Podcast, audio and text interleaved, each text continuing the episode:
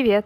Меня зовут Майя, и вы слушаете подкаст «Мама может». Здесь не выбирают подгузники и не спорят о прививках. Здесь своими вдохновляющими историями делятся мамы, для которых декрет стал поводом расправить крылья. Мои гости — это мамы, которые поверили в себя и решили начать свое дело. Сегодняшний выпуск начнется не совсем обычно. Я хотела рассказать вам о подкасте «Манка», который ведет Валя Волкова. Герои подкаста – это мамы и папы, которые учатся быть родителями. Они рассказывают о своем опыте, делают это легко и с юмором, обсуждают важные темы. И что очень ценно, не боятся ошибаться, ведь идеальных нет. А еще Валя приглашает к себе специалистов из разных областей – врачей, психологов и педагогов. Они делятся своим экспертным мнением.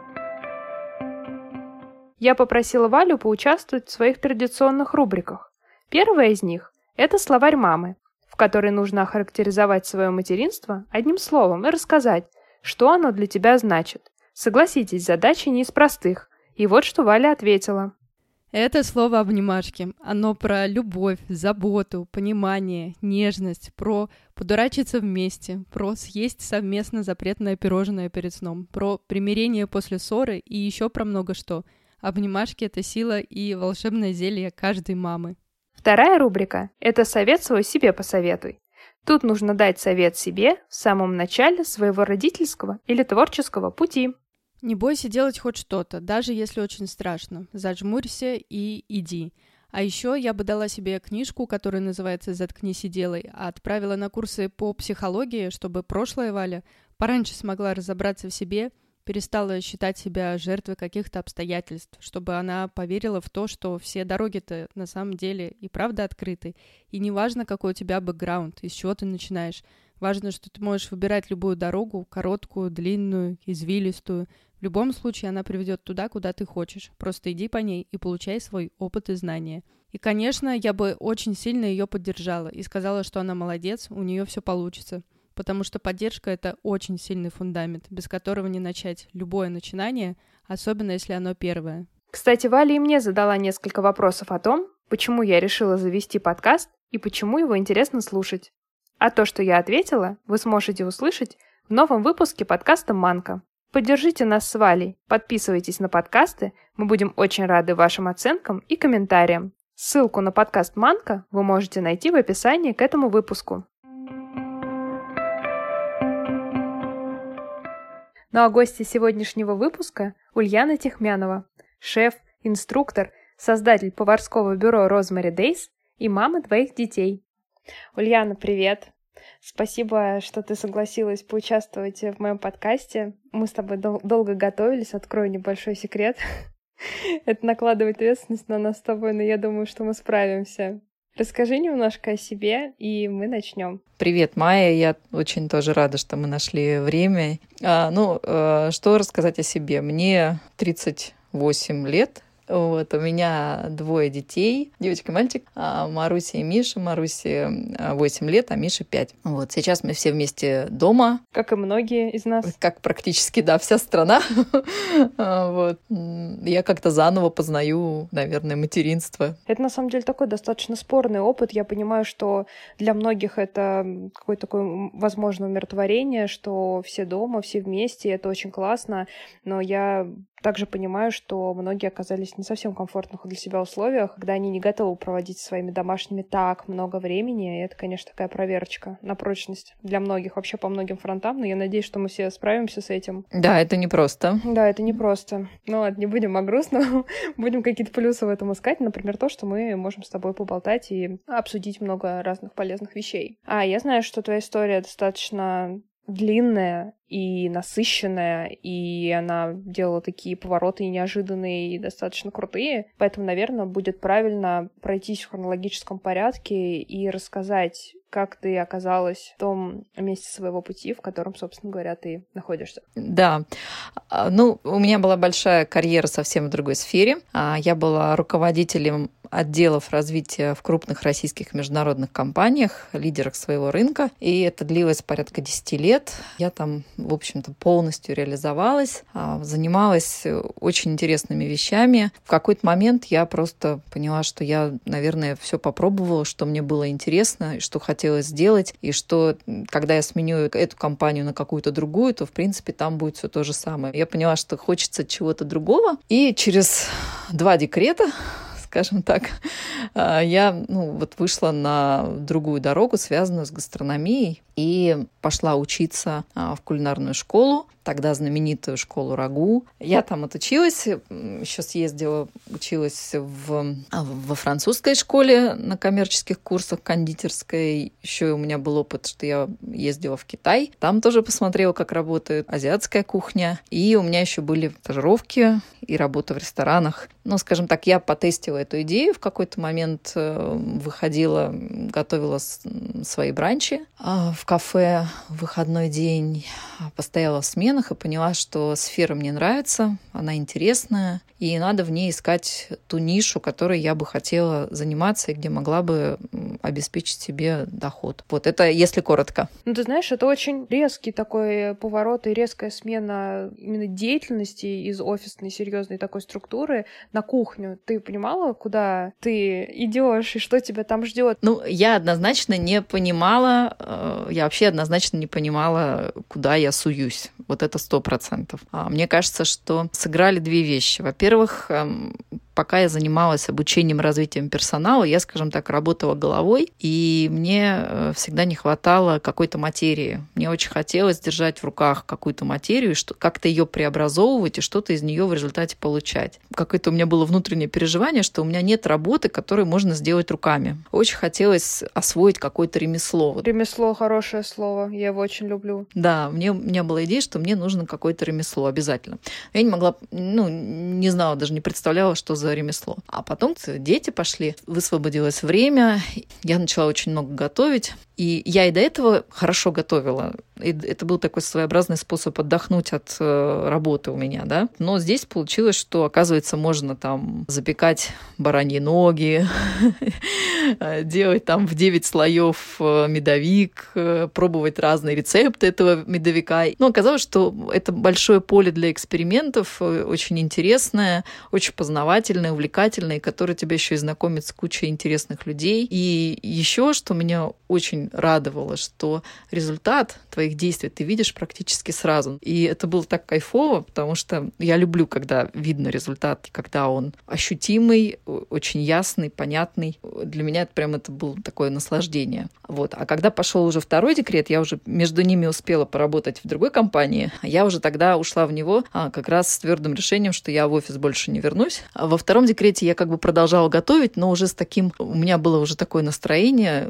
такое тяжелое, что вот я ушла, и куда же я ушла, и чем же я займусь, и куда же теперь двигаться. И это был такой многомесячный какой-то кризисный период, когда я вот прям а, размышляла на тему, что же мне делать дальше после 30 лет, оставив такую вот прекрасную карьеру. Ну, разом все перечеркнуть, можно сказать. Да, разом все вот как-то закрыть дверь вот так вот решительно и вот так вот остаться в таком каком-то в темном периоде, да. И потом как-то я поняла, что раз э, в принципе принципе, готовка занимает довольно много времени каждый день, и мне не надоедает, а, значит, наверное, можно попробовать э, заниматься этим чуть дольше и выйти на какую-то профессиональную такую стезю. Так вот на тот момент существовала школа Рагу, которая была действительно понятная система, чему они учат. Это французская кулинария, приемы и техники французской кулинарии. То есть такая база баз. Я выбор сделала в ту сторону, и там, о счастье, внезапно открылись какие-то места, кто-то отказался. И я запрыгнула в последний вагон на новогоднего курса. Вот, это было очень волнительно. И учеба была, конечно, потрясающе интересно и очень хорошо было все организовано. Я была в полном восторге те, те месяцы, что училась в РАГУ. Я тоже таким теплом вспоминаю обучение врагу. Правда, у меня сначала случилась учеба на кондитерском курсе, потом уже пошла на поварской и поняла, что я все-таки кондитер больше, чем повар, хотя оба обучения я просто наслаждалась, конечно, каждым уроком. Это было так здорово, и группа, они прям все на твоей волне, все люди влюбленные в еду, просто такие маньяки своего дела. Ну, потрясающе, конечно. Очень жалко, что все закончилось. Угу. Я после рагу через несколько лет пошла учиться учиться в государственный колледж. Меня все спрашивали, тебе зачем это, зачем это? Это обычный колледж, куда дети идут после школы. Да, вот туда я пошла. Там есть курсы для взрослых, ну то есть для тех, кто уже работает, и эти курсы дают диплом о повышении квалификации. То есть таким образом я после высшего образования с красным диплом, дипломом переквалифицировалась, повысила квалификацию до среднего профессионального образования. Ну, такой дауншифтинг у тебя получился немножко. По этому поводу мы, конечно, в семье очень смеемся, что я так классно повышала квалификацию, что с высшего до среднего профессионального. Вот, повысила ее. Но, тем не менее. И меня все спрашивали, зачем, зачем? И вот оказалось, что за... все-таки зачем, потому что через несколько лет после этого обучения я вышла работать в концепт-шефом в э, ресторан при медицинском реабилитационном центре для тех, кто перенес инсульт, онкологию или какие-то травмы. И по поскольку это учреждение, скажем так, которое проверяется, вот оказалось, что это очень важно, потому что в документах обозначено, что человек без э, там, государственного профессионального образования, в принципе, даже на кухне находиться не может. Ну подожди, ну ты же не знала, что ты окажешься в такой ситуации, когда шла учиться? И все-таки вот на тот момент зачем тебе это было нужно? Я не знала, да. А мне это было нужно затем, ну, для затем, чтобы получить э, какой-то профессиональный статус. Ну, видимо, я человек какого-то старого воспитания, который говорит о том, что если там у тебя нет соответствующей бумажки, то ты сама знаешь кто. Это существенно ограничивает твои выборы и твои возможности. То есть вот, например, для надзорного органа я не существовала бы. Несмотря на мои навыки, на то, что я умею, где я там ездила, стажировалась, мне сказали, это ничего не имеет вообще значения. Да? Это я к чему? Что если есть возможность, когда ты переквалифицируешься, и для той сферы, которая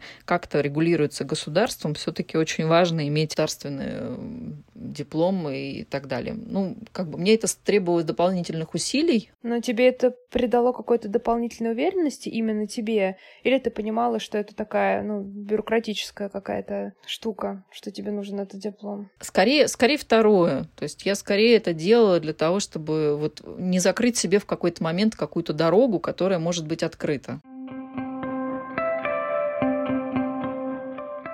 Ульян, скажи, пожалуйста, а вот ты говорила, что у тебя были и стажировки, и работа в ресторанах, и бранчи ты проводила, то есть много всего было. Какой опыт ты считаешь самым ценным? Ну, про рагу мы уже поговорили, да, что без этого вообще ничего не было. Вторая такая по ценности вещь, это в моей, в моей поварской жизни, это, ну, во-первых, на самом деле две вещи. Первая вещь это, собственно, опыт, когда ты выходишь э, в профи... ну, и начинаешь готовить для реальных людей. Совершенно потрясающий опыт, ничего общего не имеющий со школой. Вот. Потому что ты вдруг понимаешь, э, ну, начинаешь чувствовать, сколько тебе нужно времени, чтобы приготовить и отдать столько-то порций. Вот от, от закупки до отпуска. Ну, потому что я все делала сама, первое время особенно, да. И в какой-то момент у меня было там великим открытием, сколько требуется времени там на то, чтобы элементарно перемыть все овощи, если ты готовишь там на 30, 40, 50 человек. Тут, когда ты полный цикл на себя берешь, ты вдруг вот осознаешь весь вот этот объем работы, да, все количество напряжения, все, все количество усилий, которые ты тратишь. Это было очень мощной школой. Я помню, когда у меня было это 15 год, первые, первые мои такие вечеринки, заказы а, когда я вообще там не спала в период, в острый период заказов. Ну, тут, наверное, еще нужно для слушателей сказать по поводу гастрономических вечеринок, чтобы они представляли вообще, что это за мероприятие такое. То есть это ты проводила вечеринку для людей, для заказчиков, они выбирали меню, или ты сама им помогала составлять, и ты брала на себя все от закупки продуктов до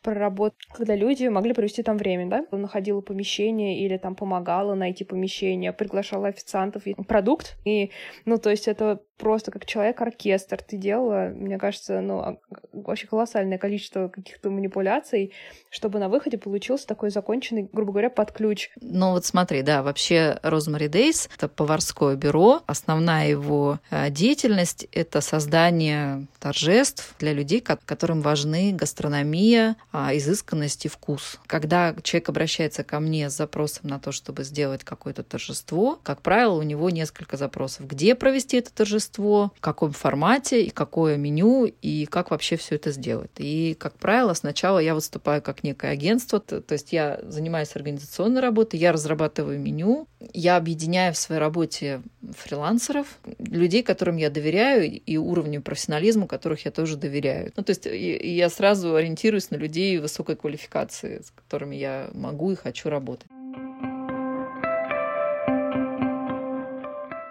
А как вообще появилась идея создания такого бюро?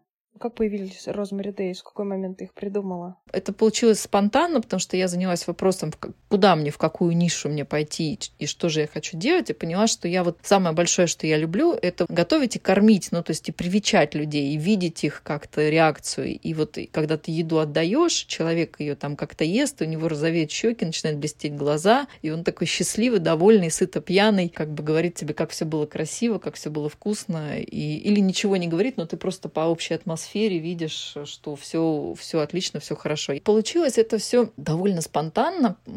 Я начала вести гастрономические вечеринки для журнала Seasons. Есть такой прекрасный журнал. И у них была студия на флаконе, где была своя кухня. И в этой кухне проходили гастрономические вечеринки. И все, все очень понравилось. И мне предложили, давай сделаем вообще погоду такие вот вечеринки. Я делала сезонные, сезонное такое меню, сезонное предложение. То есть у меня было там яркие блюда для самого темного времени, это ноябрьское меню, там белое меню, а, там весеннее меню, ну что-то вот, вот в таком духе. Я писала очень поэтичные описания. Творчески очень подошла к этому. Да, да, я, это было такой полное вдохновение практика, и из нее как-то начало складываться, само собой, потихоньку складываться, в принципе, что я вот такие вечера а, могу устраивать. И я даже вот эту практику какого-то такого романтического написания меню, я ее до сих пор как-то немножко ценю, берегу. И когда я создавала логотип и название вот Rosemary Days, я как раз исходила из этого ощущения, а, наверное, теплого расслабленного вечера, какой-то летней веранды, когда вот кружатся уже мотыльки, и когда все уже уже так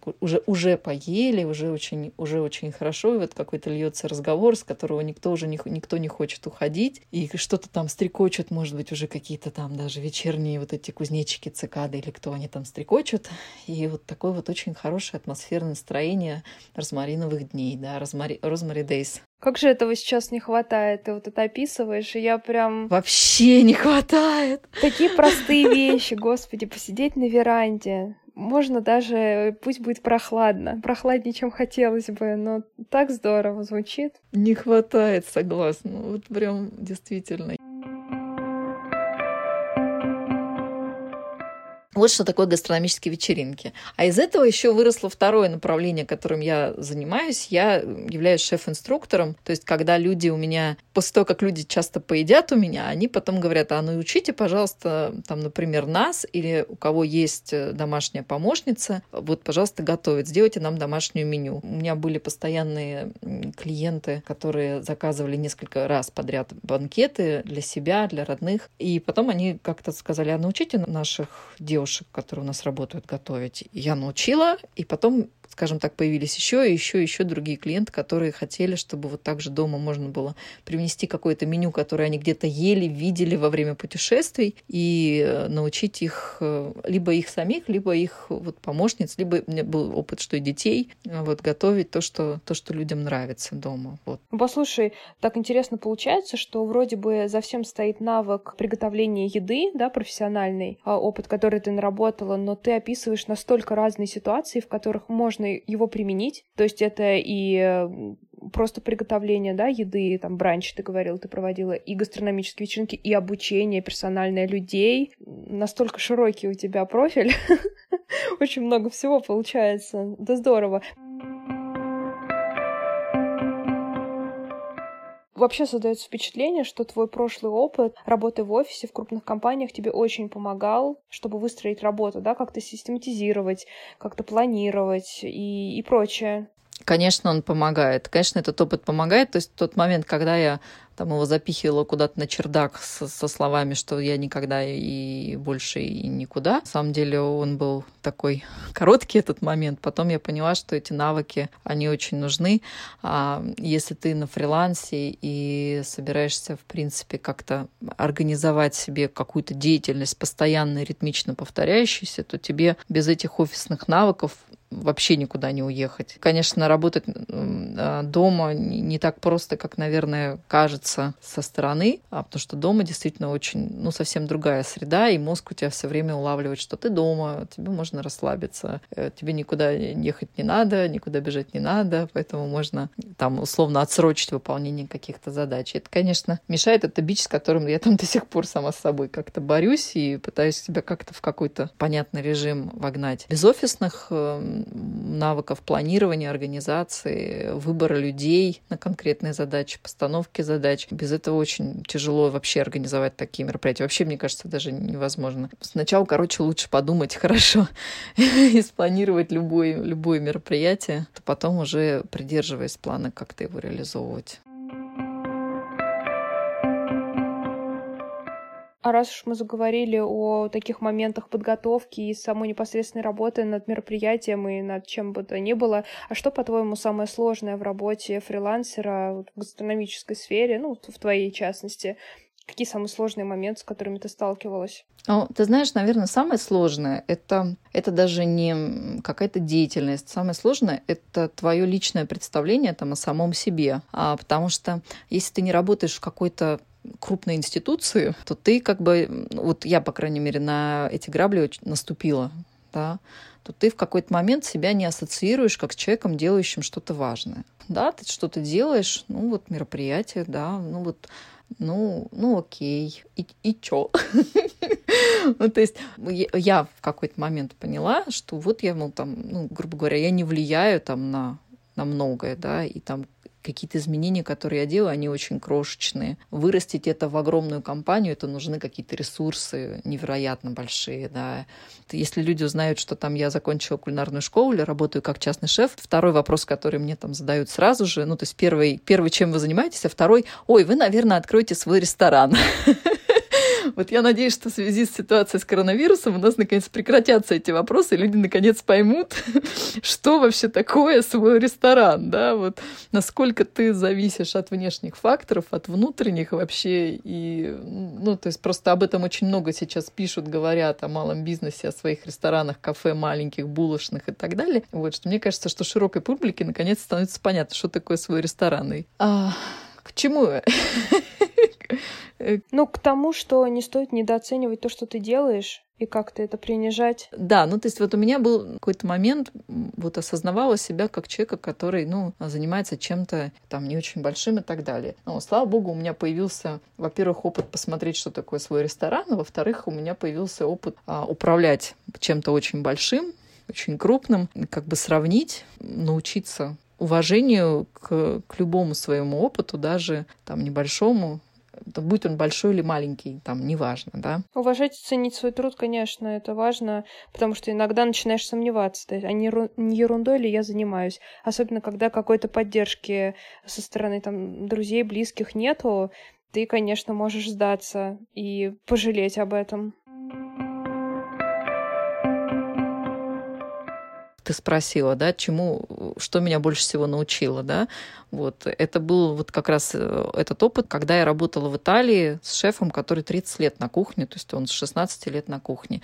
Меня научил именно в плане э, готовки, в плане работы того, как работает маленький ресторан, он меня научил вот, ну, вообще практически всему. И э, я вспоминаю эти месяцы, что я провела сначала, я один год ездила в Италию на стажировку, а другой, на следующий год меня этот шеф пригласил работать, туда поехать. И я приехала на сезон на летний и там работала. Вот эти месяцы, что я там в итоге провела, они для меня в профессиональном плане, наверное, самые счастливые. Вот, сам, самые кайфовые, самые удивительные, самые мы полные вообще открытий. Я вспоминаю шефа, с которым я работала, и про него нельзя сказать, что его ничего не интересует, что он э, как бы это просто какая-то работа и так далее. Наоборот, это очень, очень, очень внимательное следование тому, как оборудование должно работать. Это очень внимательное следование техники безопасности. Это очень внимательное следование рецептам, всем техникам, как как нарезать, как убирать, как чистить, как, как вот все что,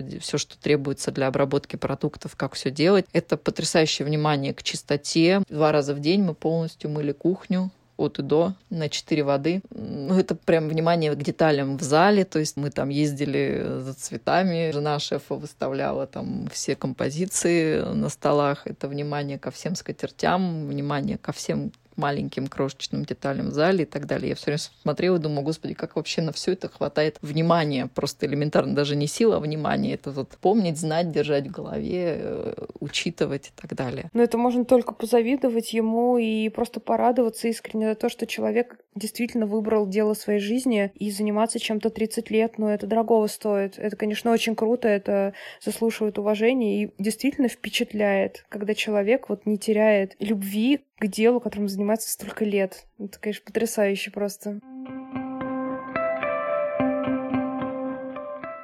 Хочется просто спросить о том, что так много событий перечисляешь и рассказываешь жизнь человека, и вот вспомнить о том, как ты сказал вначале, у меня вообще-то двое детей. И хочется спросить, как вообще это возможно, что ты с гастролями по миру, только вообще-то и по времени, и силы, это же смены, это тебе не на два часа куда-то убежать, пока ребенок спит. То есть как вообще так получилось? Не знаю даже с чего начать как это все удалось совместить. Ну, в какой момент ты начала посвящать ему так много времени, что ты поняла, что здесь уже нужно сделать выбор, в какой момент заниматься своим призванием и в какой момент посвящать время семье. Вообще никогда не, не стоял так вопрос. А все как-то было в потоке, ну, все как-то было своим чередом. Так просто сложилось, что у меня с года моей старшей дочки есть няня это няня, один и тот же человек все это время, пока растут мои дети. Я в год целенаправленно начала искать няню, потому что первый год я провела с дочкой один на один сама. Муж работал, и у меня на мне было вот все материнство. Кормила я всегда по требованию. У нас были первые два месяца очень непростые, потому что дочка а, попала в реанимацию. Я там тоже побывала. После реанимации дочка училась у меня заново есть. Э, ну, то есть надо было налаживать все грудное вскармливание с ребенком, который вообще не понимает, что такое сосать. В общем, это на самом деле в какой-то момент, э, ну, все, все мамы это проходят, этот момент, что ты понимаешь, что ты отдаешь ребенку просто очень много-много сил. И у меня этот момент наступил где-то, наверное, месяцем, наверное, 11, ну, вот году как раз было такое ощущение, что как же дальше, если я сейчас уже так немножко заканчиваюсь. Вот. Но еще такой был нюанс, что у Маруси лезли зубы забором где-то с пяти месяцев. Года у нее вылезли вообще все зубы, какие должны быть у ребенка. Да? И, то есть я ночами ну, очень мало спала, и, конечно, была такая очень сильная усталость. И плюс ну, мы понимали, что, наверное, мне как-то надо выходить на работу, потому что я ушла все-таки с руководящей позиции, а с руководящей позиции так, ну, как бы надолго все-таки в декрет не уходит. Ну и, в общем, как все сложилось, я начала искать няню, подошла к этому вопросу как вот как к вакансии, настоящий. То есть я определила для себя требования, которые мне важны, определила требования, которые я точно не смогу проверить и даже рассчитывать не стоит, и не надо по этому поводу нервничать и вообще переживать. А разместила вакансию на помогателе, провела несколько интервью. После одного из интервью я, собственно, пригласила сразу нашу няню побыть с ребенком и изначально в этот процесс не вмешивалась. То есть я их оставила одних в комнате, сама сидела там рядом с комнатой на кресле, э, слушая, что там происходит. Вот вот. И так вот постепенно, там, на несколько часов оставаясь, а Маша привыкла, что есть еще вот няня. Мы нашли общий язык, и няня у нас такой человек, с которым мы можем оставить детей и уехать, который будет там выполнять все по правилам, которые установлены у нас в доме. Таким образом, через месяцев пять, наверное, когда Маша было год, год и три, вот так, я вышла уже на полную работу в офис. И вот с тех пор как-то няня всегда была с нами все это время. Ну, у нас как бы не, не родственные, у нас все равно близкие, но рабочие отношения. Есть ресурсы, которые меня подстрахуют в том, чтобы я могла заняться какой-то профессиональной деятельностью. Я знаю, что услугами няни многие пользуются, но мне пока, честно говоря, сложно это представить, ну просто пока дочка слишком маленькая, наверное. А тебе было сложно доверить чужому человеку своего ребенка. Ну, то есть такой психологический момент. Понятно, что ты ее выбирала, расспрашивала обо всем, пыталась все это как предугадать, насколько это было возможно, но все равно в какой-то момент нужно оставить ребенка и уйти не в соседнюю комнату, а вообще. То есть как это? Да знаешь, я размышляла над этим. Вот ты так еще спокойно реагируешь. Бывает так, что я, например, говорю какой-нибудь маме, ну, знакомой маме или с кем-то разговариваю, говорю, что у меня там э, в год я у меня нашла няню, и на меня смотрят как на дикую, ну, из серии «Как ты могла оставить ребенка с чужим человеком?» И у меня даже в какой-то момент был комплекс вины такой, что как я действительно могла оставить ребенка с чужим человеком. А потом я проанализировала, откуда у меня вообще вся эта история. Так получилось, что вот когда Маша родилась, ее практически сразу после родов увезли э, в реанимацию в Филатовскую больницу. Я осталась в роддоме. Там не было детской реанимации. Там была детская реанимация, но они посчитали, что правильнее ее увезти в э, больницу. И я вот этот первый месяц пережила без, без нее.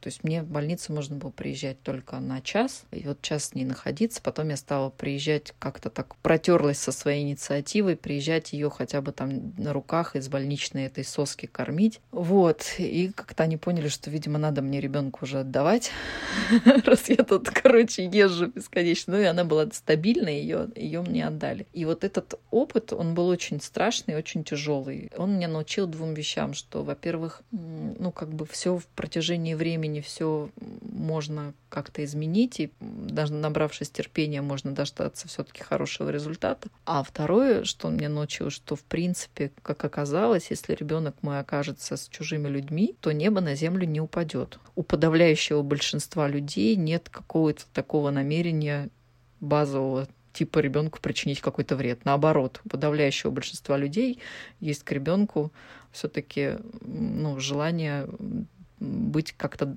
добрее, внимательнее, заботливее, проявить какое-то участие и так далее. Вот другое дело, что у всех разное представление об участии и заботе. Это другой вопрос. Ну вот, а, поэтому мне кажется, что вот это э, рассоединение, скажем так, мама-дочка и появление няни, ну, произошло именно, ну, достаточно спокойно, именно потому, что у меня был какой-то такой прожитый, усвоенный опыт того, что такое действительно может быть. Главное найти правильного человека, которому ты доверяешь. Главное, да, найти. Ну, для меня было важно, чтобы отделить те критерии, которые я точно проверить не смогу, с тех критериев, которые там, которые я смогу проверить, почувствовать и осознать. И не строить каких-то иллюзий, ожиданий того, что Мэри Поппинс ко мне там прилетит и так далее. Но удивительно оказалось, что мы с няней как-то в каких-то мелочах совпадаем. Это какое-то, я не знаю, чудо, судьба, что-то такое. Ну просто хоть ты и говоришь, что вас, конечно, такие деловые отношения, что правильно, конечно, для такой субординации, но все равно это же дети, это взрослый человек, который с ними столько времени проводит. Мне кажется, это, конечно, такое прям... Они очень привязаны, они очень скучают, они... Вот, вот мы созванивались сейчас, они там все рассказали, что нарисовали, как учатся, что делают, а как няня ты, а что ты делаешь. В общем, у них там свое общение. Но у них есть четкое все равно разделение. Есть вот бабушка с дедушкой, а есть няня, как бы это вот две разные сферы, ну, как бы, и они даже ведут себя по-разному с бабушкой, с дедушкой, с няней. Ну, а они могут, например, ну, няню обнять или что-то такое, какую-то нежность проявить? Да, да. Конечно, они же с малолетства у нее на руках. С Машей год была, а не Миша был, появился, когда уже у нас няня была, и она, конечно, меня ну, вот выручала очень много. Просто что-то мне попадались какие-то вакансии или резюме. Люди ищут нянь, и там, знаешь, складывается впечатление, что они ищут просто какого-то робота, который будет их детей кормить там и менять им подгузники, причем еще тоже достаточно маленьким детям. Ну, это уже как бы их, естественно, личное дело, зачем они это делают. Но они прям прописывают, что ничего не делайте с детьми, там не трогайте их. Ну, не в плане там не трогайте их, а вот что без всяких там... Ну, понятно, не обнимайте, не целуйте, не... Это я знаю, да, есть такой подход у мам. Да-да-да, вот без всякого я не знаю, как это технически вообще организовать. Я могу понять этот подход вроде как с одной стороны, но технически я не могу представить, особенно если это младенчик и женщина, которая... Как это работает? Как она его успокоит, на рук, кроме как не на руках? Конечно, ну как это, я не знаю, честно говоря. И... То есть кого они ищут? -то? А на пальчик подуть? А, а поцеловать ручку, которую ударил. Конечно, конечно, но это же а ребенку каково находиться с человеком, который да, настолько холодный да. с ним. Конечно, должно быть разделение, что родители это родители, няня это няня, но... Оно как-то естественно получается, это разделение. Оно получается, естественно... У нас нет такого, что там, знаешь, там, там я не знаю, няня затискивает детей или как-то. Но никогда не было при этом запрета, чтобы там она взяла на руки или там подула на пальчик или поцеловала там лапку, которая которая там ударилась, упала там или еще что-то в этом духе. Вот. Ну, при этом у нас там есть какие-то четкие правила. Там летом на прогулку они идут обязательно с, с набором первой помощи. Мне кажется, это всем не помешало бы, знаешь, вот так. Это, знаешь, это к, к вопросу о том, вот как вот ты вот, например, так легко вот там ушла. Да нифига не легко. Был прочитан справочник по лекарствам, составлены аптечки. Аптечки разложены в разные шкафы, а, в сумочку для гуляния. А, дана инструкция, как с детьми обращаться. Если дети едут к бабушке с дедушкой, я пишу там подробные листы, во что одевать, когда гулять, чем заниматься в свободное время, чем кормить, чем не кормить, какую первую помощь оказывать, вплоть до первой помощи помощь там при ожоге, при порезе. То есть я пишу прям вот листами, чего, как, когда и где делать. Ты подготовил такую базу, Э, продумал на несколько вообще шагов, просто миллион шагов вперед, насколько это возможно, опять же. Да, это, безусловно, подпитывает спокойствие, и, и просто я понимаю, что, например, когда я там где-то нахожусь, ну вот уехала я там на месяц в Италию, бабушка с няней делят как бы такой вот уход за детьми, да, ну то есть они там как-то менялись, бабушка жила здесь, няня приходила, ну и так далее, да. Ну понятно же, что, например, я своими звонками утром, днем и вечером на тему «вы поели, вы погуляли, а вы» и так далее, только нервово нервозную ситуацию создам. Я звонила в какое-то определенное время, мы болтали с детьми, общались, и там, ну, у вас все хорошо, да, у нас все хорошо, и все. И просто я тогда поняла, что, ну, вот это, я сама не люблю, когда мне звонят и постоянно там что-то спрашивают там по какому-то процессу, который я делаю, да.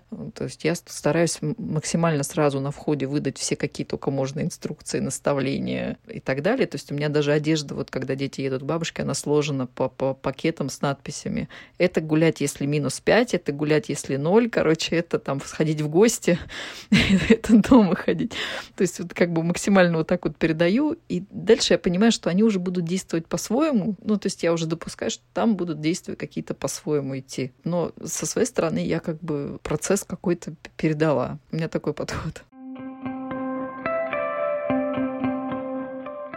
Возвращаясь к тому моменту, что ты говорила, что не все адекватно реагируют на то, что ты ребенку в год нашла няню и смогла ее оставить, и к твоей истории о том, что предшествовало твоему такому решению и то, что ты решилась вообще на это, я задумалась о том, что реакция, наверное, может быть настолько разная, и, может быть, какая-нибудь другая мама, она могла бы просто гиперопекой окружить своего ребенка, да. не отходить ни на шаг, да, и, возможно, даже этим больше навредить, потому что от гиперопеки тоже... Наоборот. Ну, можно пострадать посерьезнее, чем от какой-то разлуки. Это такие крайности, и, конечно, нужно какой-то баланс соблюсти, это все очень сложно, но я считаю, что это все таки личное дело каждого, и тут осуждать... Общество же любит обычно судить. У всех разные, конечно, и дети, и взгляды, и так далее. И тут ты только сама знаешь свою ситуацию изнутри, и чем ты руководствуешься, и что лучше для твоих детей. Но э, ситуация очень спорная, я понимаю, что для многих это может быть неприемлемо, но никто же их не заставляет, с другой стороны делать, то есть никто не навязывает. Знаешь, я вообще придерживаюсь такого в отношении мама-ребенок, такого правила, что вот значит это лучшая ситуация, так то, как происходит, значит это лучшая ситуация для этой мамы и для этого ребенка. Так как поступила я, это была лучшая ситуация для меня, для моего ребенка и для моей семьи. А так как поступила другая мама, это была лучшая ситуация для нее, для ее ребенка и для ее семьи. Вот, ну то есть такой выбор, какой она сделала,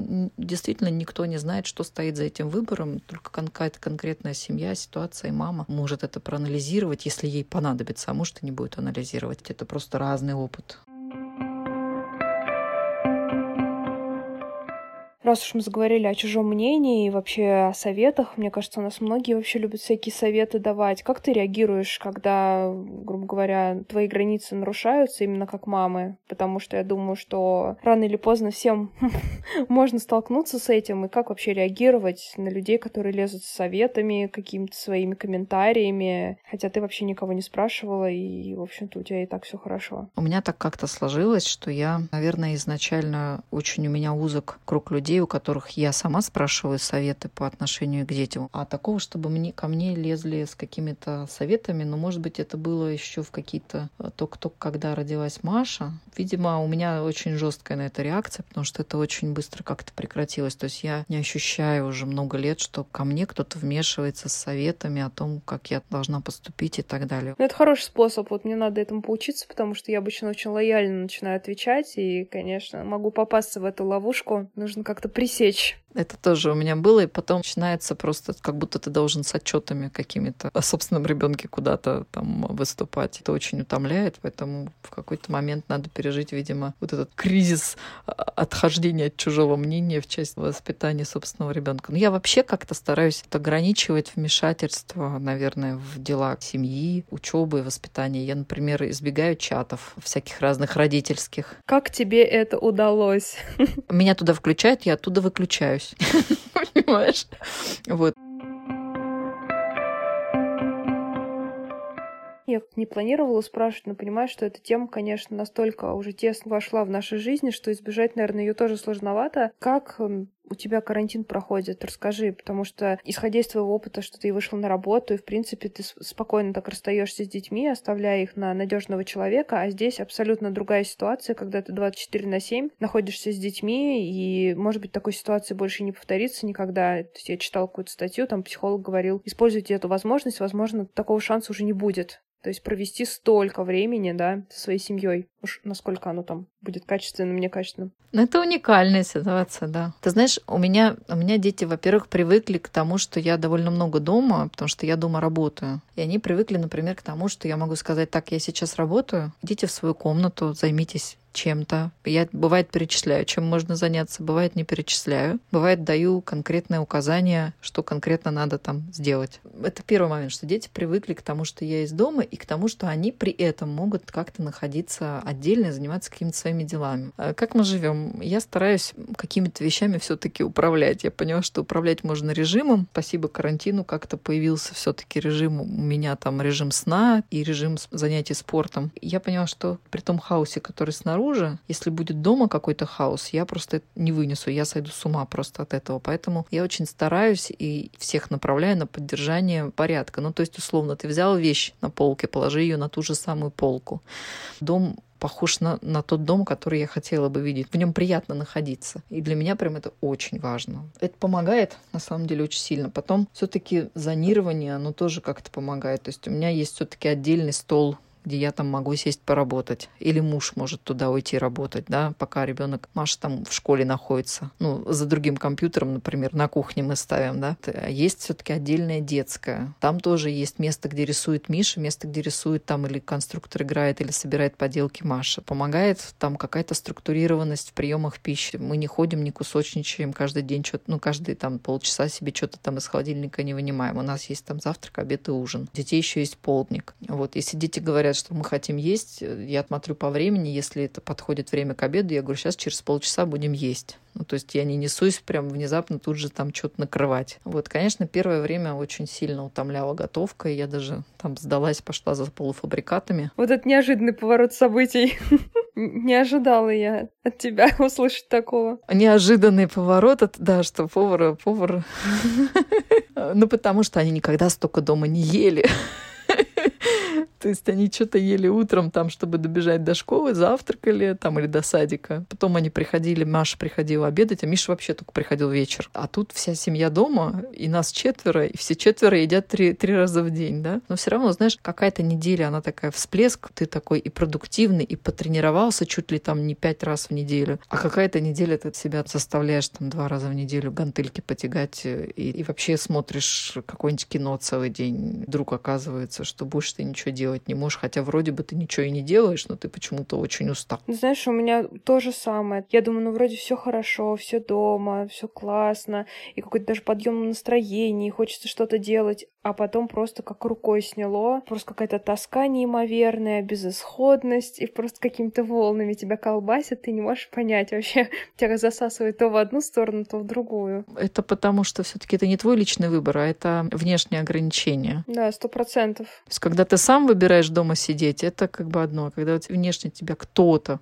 ограничивает или что-то, это другая ситуация. Вот этот момент, он в голове все равно как-то себя сидит и долбит. А так, конечно, клево. Ну чего там, пообнимались 15 раз за день, посидели вместе на диване киношку посмотрели, посидели, какие-то ты затылки лишний раз поцелуешь. А, конечно, гораздо больше погружен в жизнь детей. Это, безусловно, и кайфово, действительно кайфово. Ну, ты знаешь, несмотря на все минусы вот этого заточения, я думаю, что пройдет время, и я, может быть, даже немножко буду скучать Угу, наверное. Потому что я уже так привыкла, что и муж дома работает. Я понимаю, что он работает, там его лучше не трогать, не мешать. Но все равно то, что он в соседней комнате, это не то, что на там другом конце Москвы. Это вот ощущение какой-то такой наполненности, это, конечно, да. Но то, что как это все дома, нет никакой тревоги все-таки внутренней, где там кто сейчас, какое влияние и так далее. Вот я помню, что когда Маша начала подрастать, я поняла, что она ходит в детский сад, ходит в кружки. Вот сейчас вот потом школа началась. У меня был такой момент тревоги, что количество взрослых людей, с которыми она контактирует, оно прям увеличивается. И это могут быть совсем не те люди, которых там я лично выбрала, с кем я даже знакома дома, учитель музыки, например, ритмики и так далее. Я их даже не знаю, этих людей. И у меня была прям такая внутренняя тревога на тему того, что кто-то из этих взрослых может быть каким-то не таким, как мне хотелось бы. И, конечно, сейчас, когда все дома, этой тревоги в принципе нет.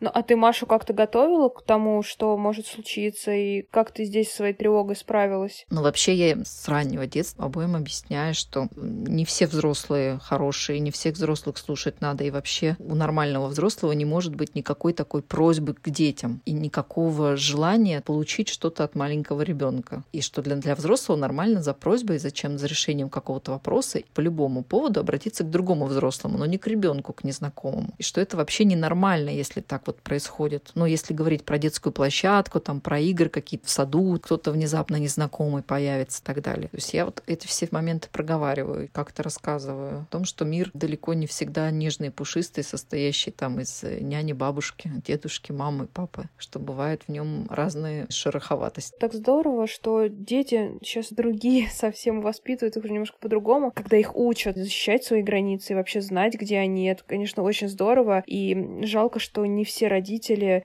задумываются об этом и продолжают просто передавать те же самые шаблонные фразы своего детства дальше. Хотя мир меняется, все меняется. Ну, Ульян, я могу бесконечно, мне кажется, с тобой разговаривать. Но пришло время попросить поучаствовать в рубрике, которая называется «Словарь мамы». Что здесь нужно сделать? Здесь нужно подумать и определить одно слово, которое характеризует твое материнство. Какое бы ты слово назвала? Наверное, слово адаптация. Потому что я помню, что когда только ребенок рождается, ты вроде бы привык к каким-то одним условиям, только-только понял, как надо вообще жить, а раз уже все поменялось, короче.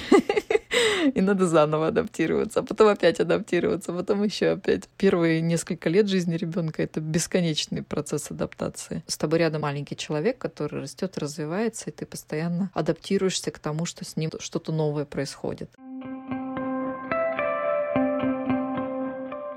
И еще одна рубрика, она называется «Совет свой себе посоветуй». Мы уже немножко затронули тему советов, но все же здесь нужно дать совет не другому человеку, а в первую очередь себе. Возможно, в какой-то момент твоего пути был, может быть, переломный момент или очень сложный, и какой бы совет той Ульяне очень помог бы и облегчил ее жизнь и путь. Совет звучит так никогда не брать у себя взаймы. То есть нужно а, заботиться о своих главных потребностях, а именно о простых вещах сон, режим, спорт, питание и интересы своей семьи. И вот почему такой совет? Потому что вот когда родились там дети, и я начала как-то совмещать их и свою работу, там были периоды, когда я почти не спала, там, вместо того, чтобы там лечь спать, я что-то пекла или ездила на учебу. Или у меня был период вот совсем недавно, когда я а, работала в а, медицинском центре концепт-шефом и фактически проводила там вне дома там 12-14 часов. Практически всегда отсутствовала. В этой ситуации очень важно все-таки откатиться немножко назад к, к истокам, к режиму, потому что все, что ты берешь у себя взаймы, не заботясь о себе, рано или поздно там тебе вернется. И не очень хорошо. Там организм у тебя рано или поздно все это спросит. Важно помнить о тех вещах, которыми ты действительно можешь управлять, поэтому никогда у себя не занимать, не брать займы. Вот это, наверное, тот совет, который я хочу дать. Ульян, спасибо тебе огромное. Разговор такой получился очень, даже не знаю, глубокий, интересный и очень ценный для меня. Поэтому я очень рада, что мы с тобой смогли созвониться и поболтать. Вот, спасибо тебе большое, что поделилась своим опытом. Мне было безумно приятно с тобой поговорить на разные темы. Спасибо большое, Май. Мне тоже очень было приятно и очень интересно тебе о себе рассказать с разных сторон.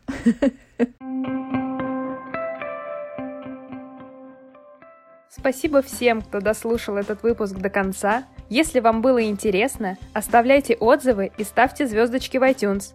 Подписывайтесь, чтобы не пропустить следующие выпуски. С вами была Майя, и помните, для мам нет ничего невозможного. Наша мама очень-очень красивая. Она очень классная, занимается спортом и хорошо готовит. Наша мама очень-очень красивая. И она очень-очень умная, хорошо умеет готовить. Такой мамы нету ни у кого.